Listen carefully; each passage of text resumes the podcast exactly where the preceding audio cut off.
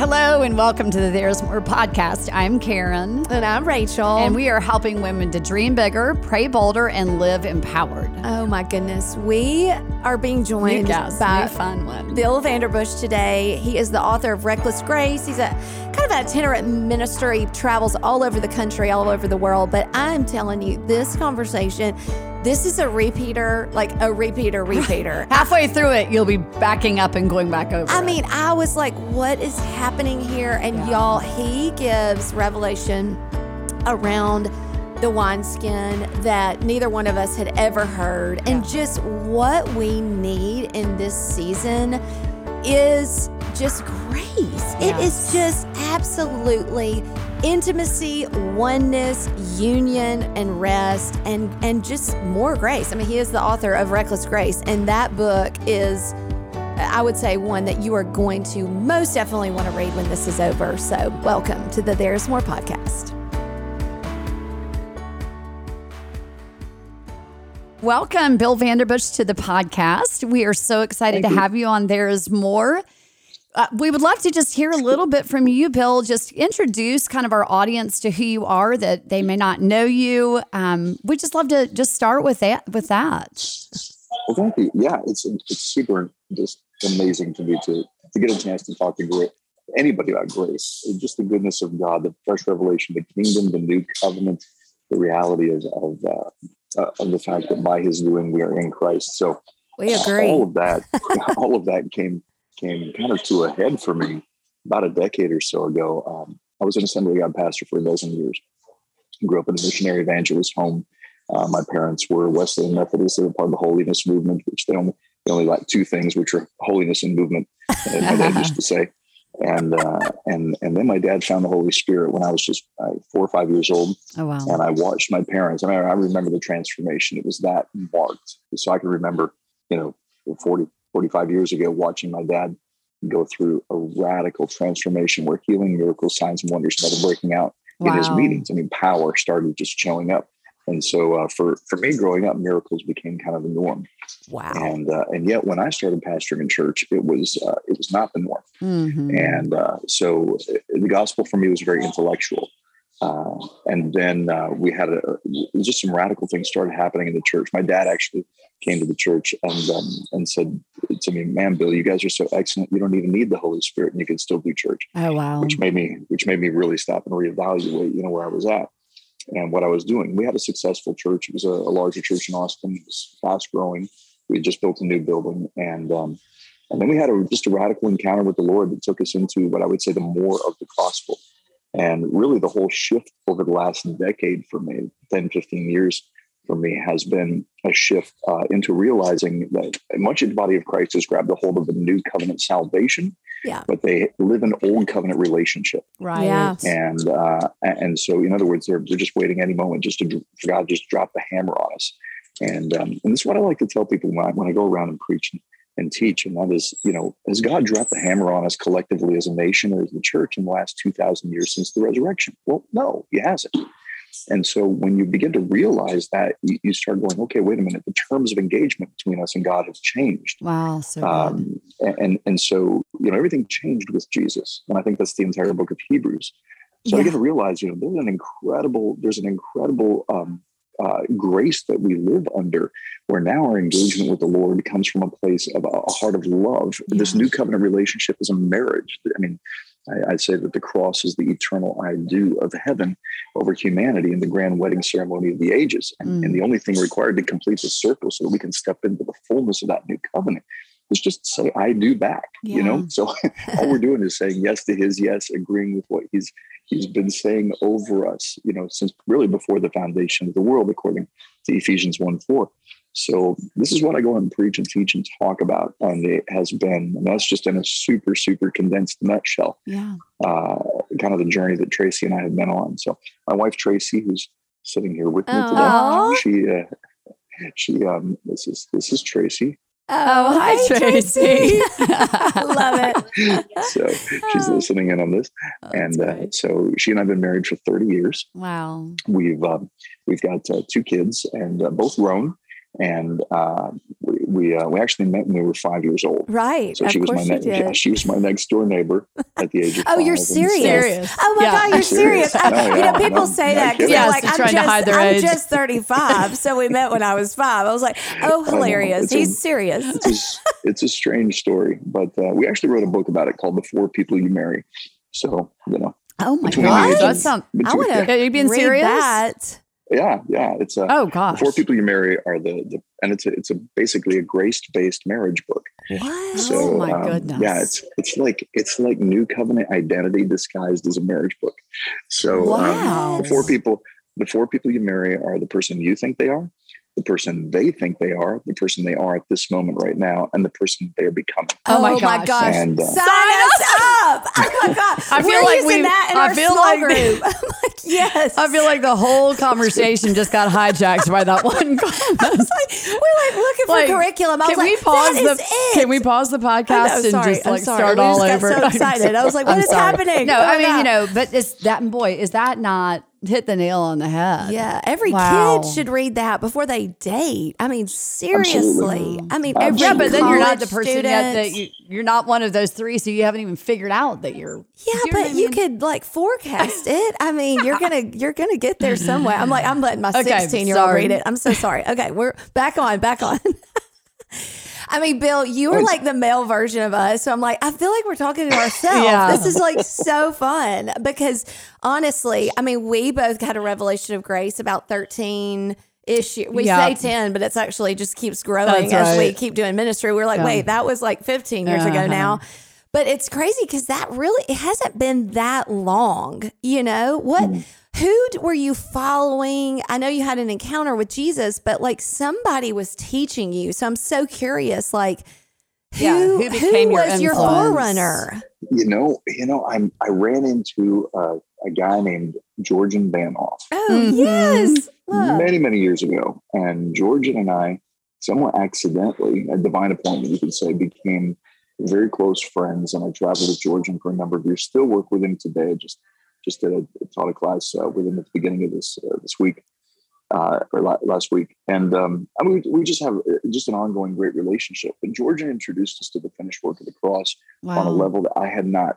I mean, I had heard, but I hadn't actually seen. Yeah. And what I watched in in the wife of uh, the life of he and his wife uh, Winnie and and their team Mhm. was an authenticity to how it looks to walk out. Like, okay, like for example, uh, you remember when in Acts chapter ten, when Peter reluctantly gets drawn by God to go to the home of Cornelius to preach the gospel. Cornelius is a Gentile, and the rest of his, you know, his house group is too.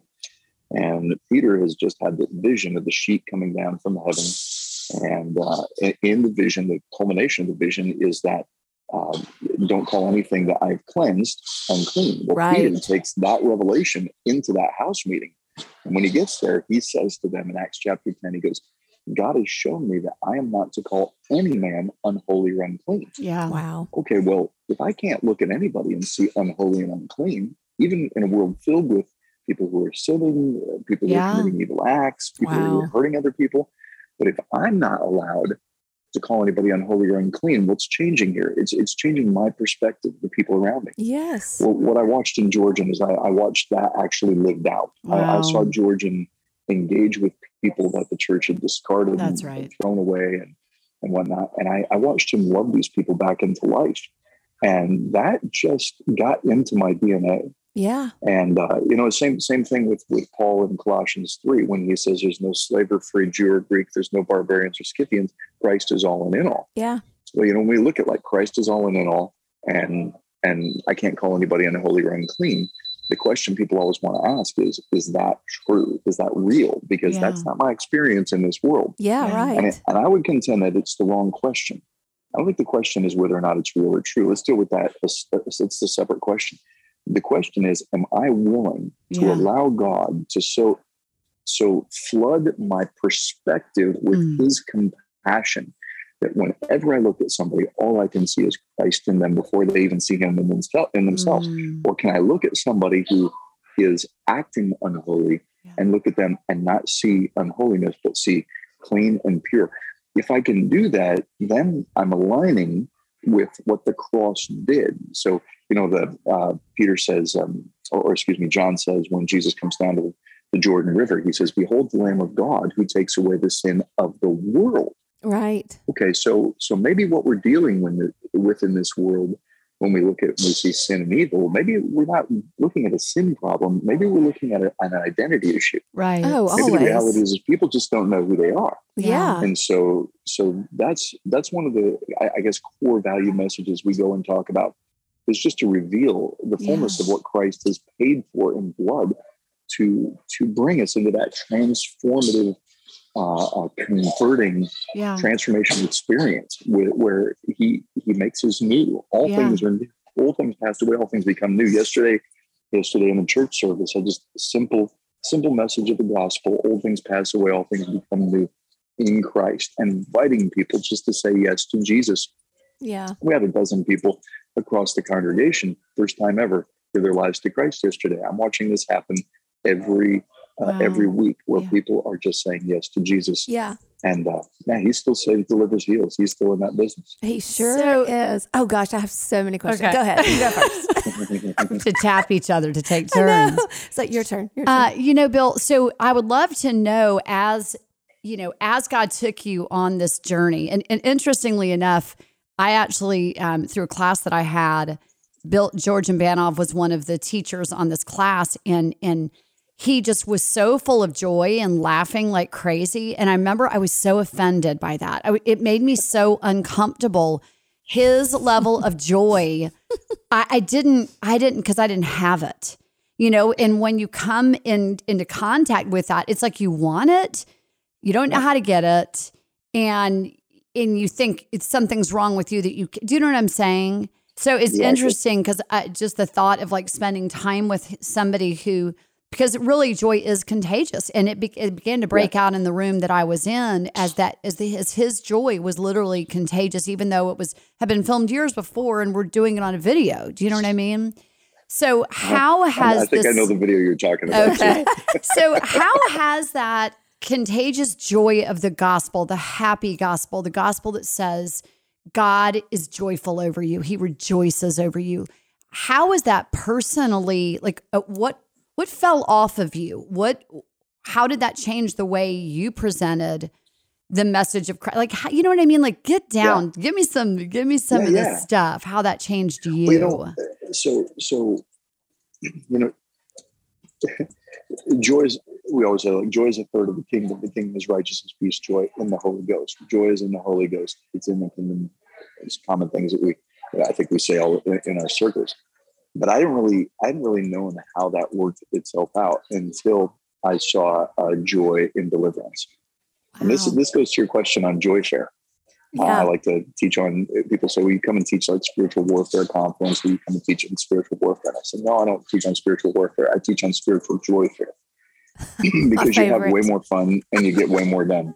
yes. Uh, and- Wow, and, you, so I could good. sum up. I got like a twelve-hour teaching on spiritual joyfare. It's on my website, but but um, it's uh, essentially you can sum the entire twelve hours up in three words, and that is demons hate joy. Wow. Uh, Oh my gosh, I feel like we This This is like my that form whole of deliverance right here. I'm like, I'm not a It's true. deliverance girl. I can't really, it's like not in my DNA to like, I don't know. I'm, I'm so relating to what you're saying because it's hard for me, you know?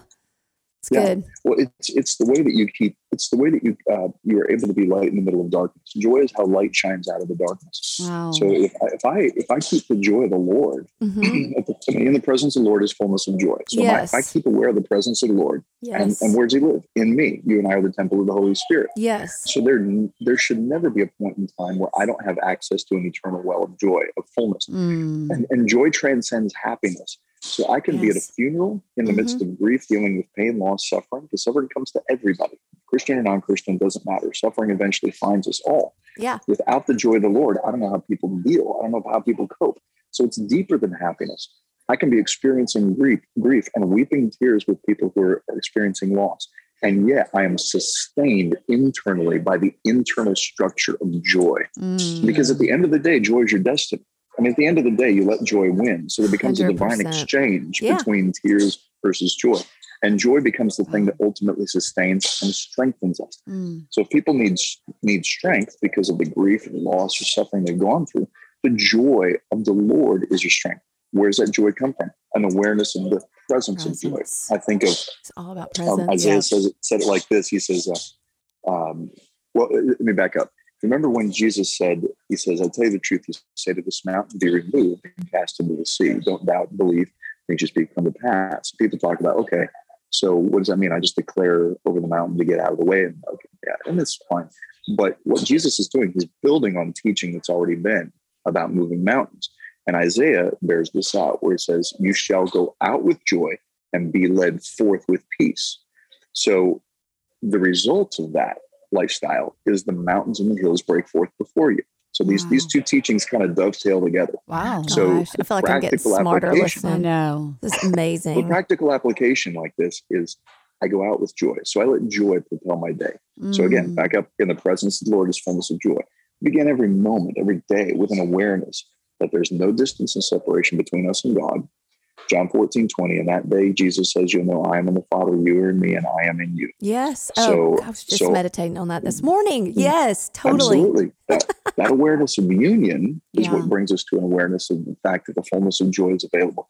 So now I, I let the strength of that union set me at a place of reconciled rest. Mm. And now let that joy propel your day, right? Reconciled rest. I love that phrase. I don't know. I just it, meditate on it constantly. Mm. So then go out with joy, propelled by the strength of joy, then be led forth with peace. Well, peace is a person. That's the person of Christ, right? So I know that I don't take a step propelled by joy that Jesus hasn't already taken yet. So he's gone before me. He's pushing obstacles out of the way. Yeah. He's he's equipping me to overcome whatever obstacles we happen to be there. Um, he's he's setting up my day with divine appointments every day. So I'm Mhm. propelled by joy, led forth with peace. Mm. What's the result of that? The mountains and the hills break forth before me. So when Jesus says, I tell you, whatever you say to this, when you say to this mountain, be removed, I don't think we make a declaration without being propelled by joy and knowing that peace has gone before us. Mm. When I make that declaration in that place, I know that the sound I'm releasing from my spirit is in harmony with the Yeah. heartbeat of God. And in that place, no mountain can stand. Oh so my that's gosh. been that's kind of been our lifestyle. There, was a five minute teaching. Wow. No, I love it. Propel your Well, day. It's crazy because Mm. one of our widows, she has a local, we have local widows ministries across the country. And one of our local widows in Boise, she posted, Tell your mountain about God. And that's Yeah. basically what you're Mm. saying. And I, I it just Wow. struck me. I'm telling you, it was like literally a dagger in my heart. Because it's always like, tell the mountain to move. Right. But it's like, tell your mountain about your God. And I was like, yes, Jesus. Oh my gosh, this is it. I mean, that is it. You know, what you're saying is Mm. like, I mean, it's me- it's like that kind of meditate gold. You know, you got to meditate on this. So take it take it to another another level. We think of the mountain as something we want to curse or destroy or whatever. But the Bible says the mountains and the hills will break forth before you. There will be shouts of joy for the Wow. trees of the field will clap their hands. What, what if what if the mountain we see as an adversary suddenly becomes your advocate? The things that were circumstances that were against you now become circumstances that are for you. Yeah. So this this isn't just basically destroying obstacles. This is actually beginning to realize that that you know um, he prepares a table before me in the presence of my Yeah. enemies. Well, I thought he wanted favorite. to destroy my enemies, right? right. Well, I'm- I'm sitting there looking at an enemy, and I'm thinking, Jesus, why aren't you handing out weapons? Why are you cooking dinner? Well, maybe it's so that we can come to the table with that enemy, so that you can become a living invitation for that enemy to discover he's actually a brother. Mm. And so, what God is really into is redemption. He's turning our adversaries into advocates. He's bringing. That, that's why when I see the church, Mm. We don't grab grace, then we will we will turn into an us and them mentality. Yes. And Yeah. and uh, and when we have that, we have no sense of of the fact that God wants to touch, redeem, restore. Yeah. You know, the them. Uh, I, I just I kind of like let that whole thing go out of the way and realize nobody can be my enemy without my permission. And Jesus told me how to deal with enemies. Love your enemies, right? Oh, So then what do I expect that he's going to do with his? I don't know why we think he's going to do something different with his than he commands us to do with ours. Yeah. Yet when Jesus shows grace for our enemies because he loves everybody we hate, we get all mad about it. unless we understand grace. Wow. I literally, you know, I just I'm seeing people do is I see them pausing this video. yeah. And I see them going all the way back to the beginning and saying, I need to listen to this again. Oh, Oh, I yeah. need to listen to this again because Me. I'm, you know, I'm saying that. You know, like I when I was first learning about the real gospel of grace, you know, 30, 25 years into being a Christian and, and discovering that God wasn't mad at me and that he didn't turn his back on me when I sinned until I did enough to get the cloud removed. And, you know, I, it was just like this, you know, just this season of just discovering that he was so much better than I had ever given him credit for. And and I remember there was so many questions I had, and and the teacher would say to me, Karen, when you cook lasagna and all the lasagna is baked on the casserole dish, you don't go to clean the dish off and just immediately start scraping away. You let it soak. And and so just for people who are hearing what Bill is saying right now, I just want you to know I you can feel that stirring in you. It's like, okay, gosh, he has something. He's experiencing a joy I long for. Mm-hmm. I just speak rest over you even right now, knowing Mm-hmm. that that it's we all have the casserole baked the hard baked on religion and and ideas about you know that we formed around who you know we think God is. Oh yeah. Yeah. You know, when you were talking, Bill, I remember a sermon. I can it was probably eight years ago and I can't even remember who was preaching and they said, you know, I don't look for what's wrong with people now. I look for what's missing. And I think that is the flip of grace. It's Yeah. like Yeah. what is missing in their life because you can look at them with such different eyes. And I don't, I don't do it all the time because I still get triggered. But at the end of the day, so how do you, when you're ministering to someone, how do you look for what's missing? I'm just curious. Like, is it, are you asking, I know you're asking Holy Spirit, but do you use a lot of prophetic words? Like, what, what is kind of your ministry to a quote unquote enemy? You know, what does that look like So for I- you? I approach it. I approach it with this perspective, and that is, um, you know, it's one thing to say to somebody, "God loves you" or "Jesus loves you." It's another thing to say Jesus knows you and He sees you. Mm. Because everybody's heard the message of the love of God and still don't understand fully what that means. But what everybody's desiring, I think most uh, most people are really wanting to be seen, yes. to be known. Yes. You know. And, um, and and God told uh, the prophet Jeremiah, He says, "I knew you before I formed you." Right. So that means that you could be known before you even knew you could be known, Mm-hmm. and that's for everybody. Yeah. So so then the question is, what did He know? Mm-hmm. because what he has always known about you or anybody else, that's the truth of who they are. That's right. So if you really want to boil this journey of life in Christ all down to one thing, if we have one assignment, it's simply to discover what God has always known and always believed about us Yeah. and to agree with that. right. Now, for me to agree with that, to discover who I am, means only that I have to let go of who I am not. So that means I have to let God break off lies and labels. And I'm just talking about me Yeah. break off lies and labels that I believed about myself hmm so that I can truly see who he knows. That's right. And and and so if I start thinking of myself that way, okay, God, you've known me before I knew I could be known. What did you know? Mm-hmm. Please help me to believe what you believe. Yeah. Uh, my friend, dear friend of mine, Godfrey Birtill, has a, an incredible worship song I would encourage people to listen to called, called Do You Believe What I Believe About You? You can Mm. find it on iTunes and Spotify. Godfrey What, goes what's the name? into- One more time. What's the name? His name is Godfrey Birtill, B I R T I L L. Okay, God. And the song is do, do You Believe What I Believe About You? Mm. And Godfrey is invited to go into mental hospitals in, in the United Kingdom. He's British. And he goes into these mental hospitals, goes into dozens of them. And he sings this song over people who the doctors have given up hope on. And their minds get renewed. Mm-mm. So I went to a, I did a meeting in Manchester, England, and he points to a front row of all these young people. And he says, all these young people were in the mental hospital on so much medication, doctors had given up hope of them ever being, you know, out free and out. And, Yeah. you know, they were just going to be institutionalized perpetually. He says, and I, I went in and sang, Do you believe what I believe about you over them? And just, and he's a number of songs in the Father's heart. And he said their minds were renewed, restored, and and he says here they all are. And you've never seen a happier group of people in your entire life. Wow. Um, so if I be, if I can begin to think that about me, Oh. then the challenge becomes, you know, let's pick an enemy, somebody I don't like, somebody that I don't get along with. God knew them before He formed them. Yeah. So the question now I want I want to know, and this is where you tap into the, that prophetic grace that I believe is available to all of us in, in the Holy Spirit in the New Covenant, is God, can you reveal to me what something you knew about them from Yeah. before the foundation of the world? Yes. I had an interesting exercise I did a while back here, and it may be good for your listeners. Uh, I was reading Psalm 139, where David Yeah. says, How precious are your thoughts to me, O God, how great is the sum of them. If I were to count them, they would outnumber the sand. So, living in Florida, Florida is just one gigantic sandbar. I went out in my backyard and I grabbed a pinch of sand. I felt like the Holy Spirit said, Go just take a pinch of sand.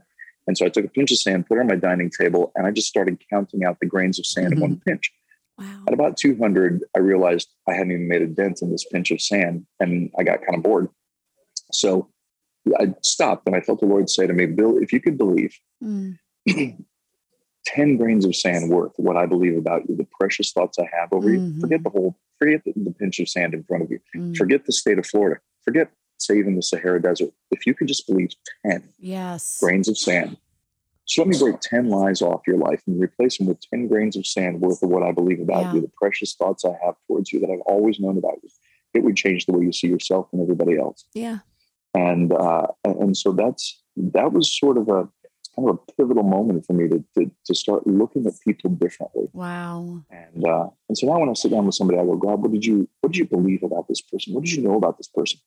And strangely enough, a compassion Yeah. uh, if, if you're if you're willing to pray this prayer about somebody, God is more than willing to answer it than we are to pray it. Yeah. So God will flood you. He'll touch your heart with Yeah. a, a flame of compassion for that person. hmm And what will happen is is you'll actually be challenged to start to believe what God believes about them. You'll get words of knowledge about what God believes about them, and then you'll get to choose the language of how you want to present to Mhm. them what God has always believed about them Mm. they may not believe you, but if they do, everything changes. We so hope that you're enjoying this conversation. We are so grateful that you listened to the There's More podcast that we wanted to give you a gift. We wanted to share some of the things that we've learned with you. So, Karen, tell them how to do that. Yeah, we've got a 14 day, kind of a mini session on spiritual warfare. Kind Yeah. of one of those topics that people I think have a lot of mystery around. Mm-hmm. They're about seven minute teachings with a prayer at the end of each that are really just designed to equip and empower you because we don't have a problem, we have an enemy. Yes. And so it's just going to equip you to arise victorious. yeah. Everything you need will be in the show notes. Now, enjoy the rest of this conversation. I had this exact thing happen. So last week I had this call with super random, had nothing to do with Jesus. I mean, it was just a call about something else. And I just got flooded. I wasn't even asking that question, but it was just like the I told Karen it was like it was mm-hmm. out of body experience where I just started asking questions that I don't normally ask. This was a kind mm-hmm. of a secular, you know, call. It wasn't anything about Jesus. And anyway, ended up, he was like, Can you call my wife? Like, ended up praying, doing inner healing. I mean, it was like, what is happening? And I have no, I had no plan for that. But, mm. you know, and I always say, you have to leave margin.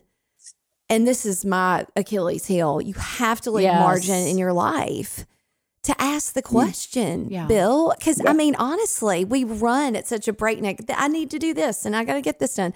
But like when there's margin in your life to ask Holy Spirit, how is this person known? I mean, to me, like, I just want to, I want to be slower. Right. Like, Well- I want to live slower.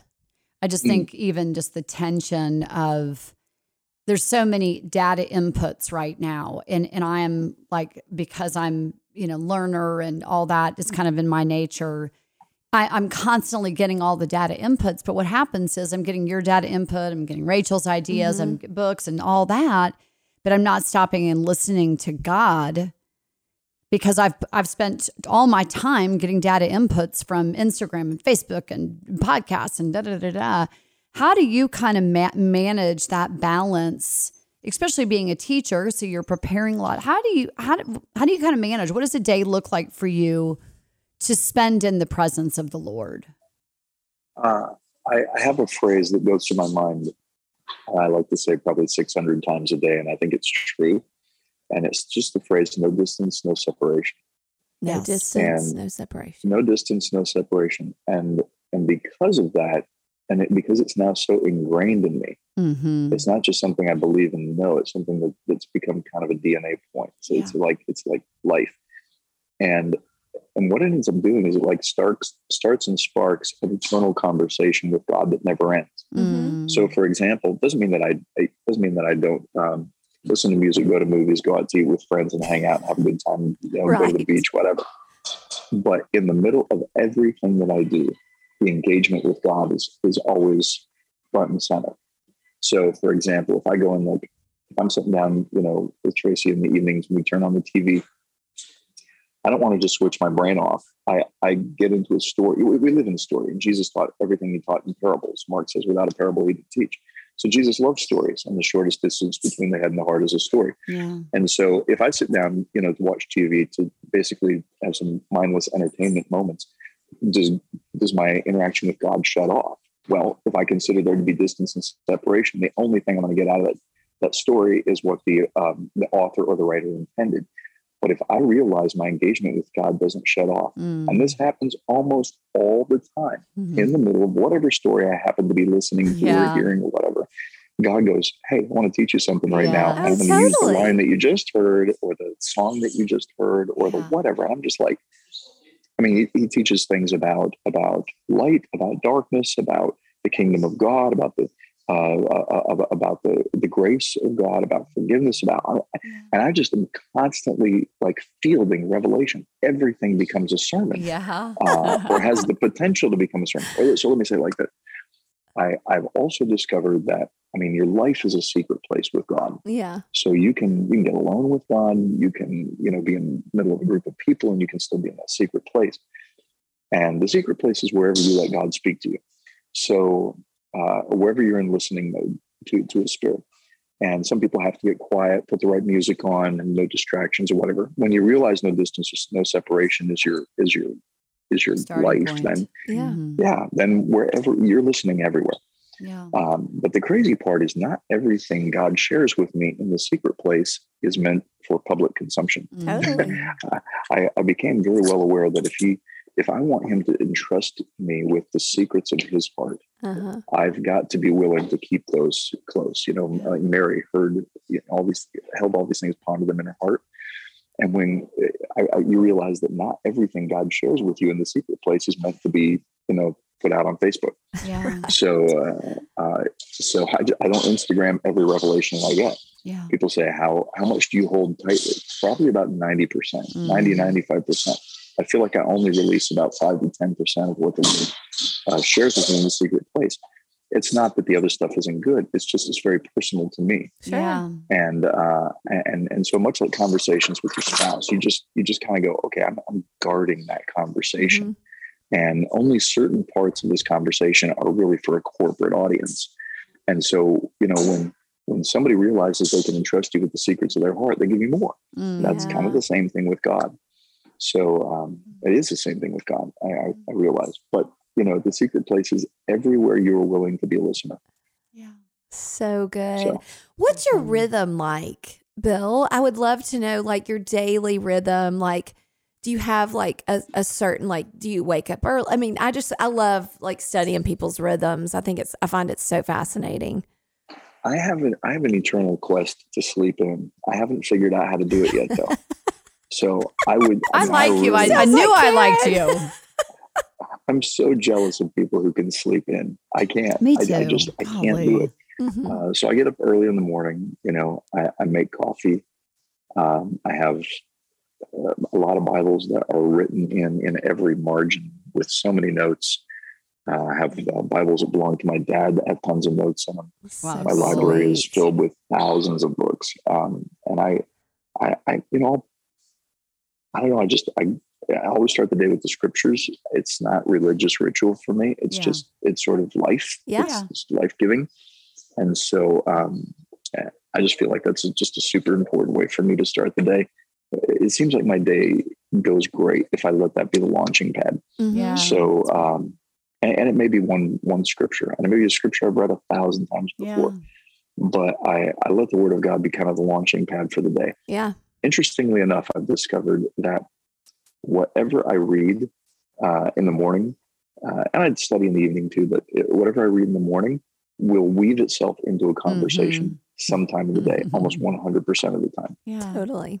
I, I don't know why it works that way, but it's, you know, just like you said, you know, oh, I was just studying that today or just studying that this morning. Exactly. That's yeah. just the way he works. Yeah. yeah so that's great. That's, that's my, that's my rhythm. And then Tracy and I, um, because we travel so, so, so much, um, and ministry is our life. I, I have um, a personal, we have a personal rhythm uh, of life that I would call uh, wineskin renewal. And uh, this is this is actually a revelation that a dear friend of mine, a pastor of a church uh, called the Resting Place down in Tampa. His name's Caleb Hires, and he's put a manuscript together about this. And I don't think he's released it yet, but he needs to because it's so beautiful. Oh. But um, the wineskin renewal for me is a three part process. Uh, Jesus talked about nobody puts new wine in old yeah. wineskins or it'll burst, right? Yeah. But he says he put new wine in new wineskins. Yeah. Well, that's the way the English translations typically word it, but the two words for new are different. First word is new by age. The second one actually means refreshed or renewed. Wow. So the process of, of renewing a wineskin so that it can constantly be prepared for an outpouring is really, really huge to me. Wow. So first stage is you put the wine in the wineskin and let it ferment. It takes time, seasons in there. Once the wineskin is stretched, you pour it out. But then the second stage is you pour water into the wineskin to rinse out the residue of what was just fermented in that skin. Wow. So the washing of the water of the word, right. I always return back to the scriptures to come back to that washing of the water because through every move of God has flesh, has soulishness yeah. with it, all that stuff. Yeah. So the washing of the water of the word rinses out the residue of the last move right? So yeah. otherwise, you end up getting jaded and cynical, which is why you see a lot of people who've healed the sick and done amazing things for God becoming jaded and cynical yeah. mm-hmm. and burn out. So the washing of the water, of right? Exactly. Mm-hmm. And so the mm-hmm. washing of the water of the word rinses out the residue of the last mm-hmm. move. But then to prepare for a whole other fermentation process of fresh, fresh revelation is soak in oil you put oil in that wineskin or on that wineskin and just rub it in. And so once it's pliable and returns to form, then you can go through the whole fermentation process again. Yeah. To me, though, the entire thing of the outpouring of new of the outpouring of wine, the uh, in incoming of the word, the infilling of the word, and the pouring over the oil, it's all revival. Yes. But, but here's where people trip up, and that is mm. only two thirds or one third of the process is actually seen two thirds happens when nobody's watching. Right. So it's private personal communion with God yeah. is the washing of the water of the word and the oil of the secret place. Yeah. Those two things, I think it's those two things are just as much revival as the outpouring where everybody gets blasted, blasted, whacked, and blissed, and all that stuff. they're, they're just as much revival as that. Yeah. Without those things, you don't have the outpouring. That's right. Oh, totally. So, um, yeah so that's well, thank you for my own rhythm. personal word. Oh my gosh. I'm like what is happening? This is well i mean i, I have never heard it. that. How does that relate to you and tracy? You said this is like what does that look like for y'all? Because you were you were talking about you and tracy have a rhythm. What would what was that? Is that related to the wineskin yeah yeah we um we make I mean, we make kind of Bible study as sort of a daily thing. You know, mm. she has her own study, I have my own study, and then we share with each other what we're hearing, and then mm. our studies together, and it kind of works that way. That's become kind of a lifelong rhythm ever since Bible school. Uh, then I would say the soaking of the oil that makes us pliable again. For for both of us, that also includes really having a lot of fun together. Mm. So we spend we we spend a lot of time like looking for fun things to do when oh, we're out on the road. Neat. Wow. I mean, just enjoying rest. You know, wow. Jesus went alone to, you know, walk on the sea, take a hike up into the mountains, yeah. you know, whatever. So if he did it, you know, how much more, you know, do we need to? And so uh, that's a great word. So yeah. we we prioritize having a lot of fun. We live down in Orlando. There's tons of things to yeah. do. Yeah. So when we have some free time, wow. um, we go and we laugh a lot. We, oh, yeah, you know, people good. that hang out with us go, we thought it was just going to be like all prayer, Bible study, and holy contemplation. And I'm like, uh, so we didn't think we were going to go to a water park or a theme park or a, or or no wonder know, our friend Brett likes to hang out. that exactly. that's why that's why Britt that's why Mike and Britt and Tracy and I get along so well is, is because we enjoy having fun together. Oh, Yes. that's I awesome. think I think fun is holy. I think Yeah. having having fun and laughing together and building bonding experiences Yeah. together is just as holy as, as anything else. We do. Well, and I think there's So- no more fun than going to a wedding. And what's the first thing that Jesus did was went to the wedding and turned a bunch of water into wine. I mean, you know, Yeah. he was having a, I mean, we can, you know, think of all the holy parable Oh, pieces yeah. of that, but the, the bottom line is he was having a good time and there was a dance and, Yeah. you know. Hey, Bill, I'd love to spend just the, the last few minutes as we close. Um, just touching for a moment on reckless grace because it's one of those books that um, for one i think the putting those two words reckless and grace together feels a little reckless you know it's like it's such almost like an oxymoron it's like oh I, should we say those two things together you know and yet it's beautiful the way um, god is highlighted and i don't want to give it away but this this a particular scripture in there that you spend an entire book Yeah. because you think it's worth talking about and so can you Yeah. touch on that Yeah, many years ago, the Lord drew my attention to John, uh, uh, excuse me, um, John twenty twenty three, and uh, in John twenty, Jesus is risen, resurrected from the dead, risen from the dead, and he is uh, appearing to the disciples. And in that moment, he does something he only ever does twice in the Bible, where God breathes on man, once in Genesis and once here, right after the resurrection. He breathes on the disciples, he releases peace over them, breathes on them, says, "Receive the Holy Spirit." as the Father sent me, I send you. Commissions us with the same commission. Then he says to to um, uh, to them, whoever sins, this is verse twenty three.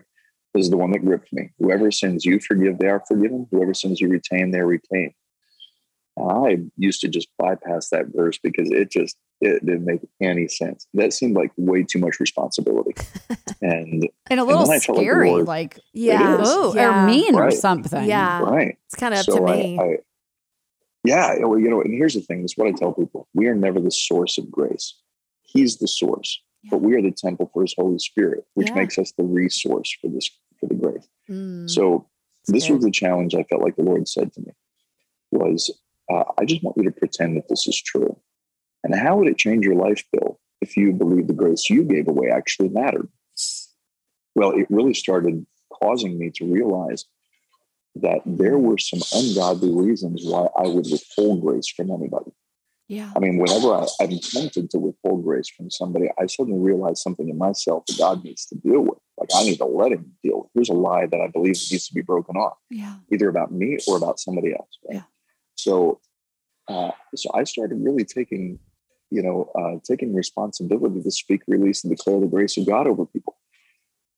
And I started watching bodies be healed, uh, lives be transformed, people come into to the knowledge of Jesus, uh, and and and walk away going, Jesus saved me not because of anything I did. mm-hmm. They just came to an awareness of the grace of God, let it flood them, transform them, change them. Boom! Suddenly they're they're they're, they're just in love with Jesus. Mhm. Why? Because because he didn't threaten them. It wasn't an issue of me coming up and, and threatening threatening them with the judgment of God, like you know, serve him or else. It was a it was a simple invitation to walk in the freedom of the authenticity of our identity. And uh, and so reckless grace really is, I guess, 180 pages of let's just pretend Hmm. like the grace you give away actually matters, and how would it Mhm. change your life if you believed that it did? yeah and um, and so to write the book, I just I gave you know brit a couple dozen hours of teaching on grace that I had done over the years, and she she took it and just beautifully took Mm. uh, took my words, put it into a book.